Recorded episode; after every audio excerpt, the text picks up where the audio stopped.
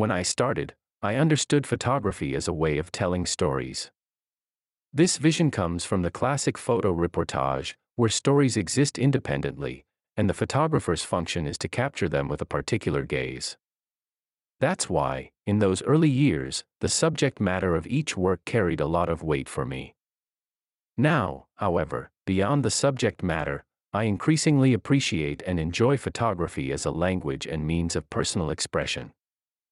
The same thing happens to me as a spectator, I am interested in the inner world of each author, their positioning and, of course, the visual approach with which they express these ideas.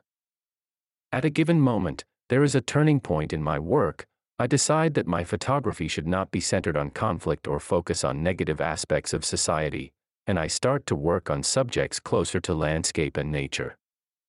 When I aspired to tell a story with pictures, I often felt conditioned, as if the narrative had to fulfill some almost forced passage points and, consequently, the pictures had to fulfill those steps.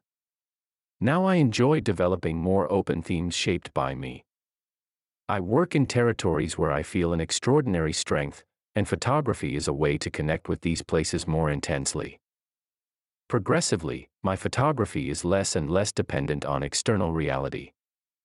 In recent years, I have photographed subjects linked to mythology, faith, or the supernatural, with characters such as Zeus, the mother of the woods, death, and the kraken. These are subjects that you cannot photograph in a literal way because they are not visible.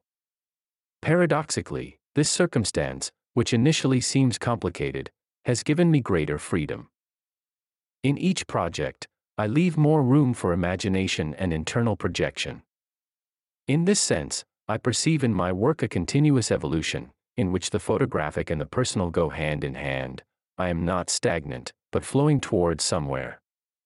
And it is exciting to keep photographing to discover where this path is taking me.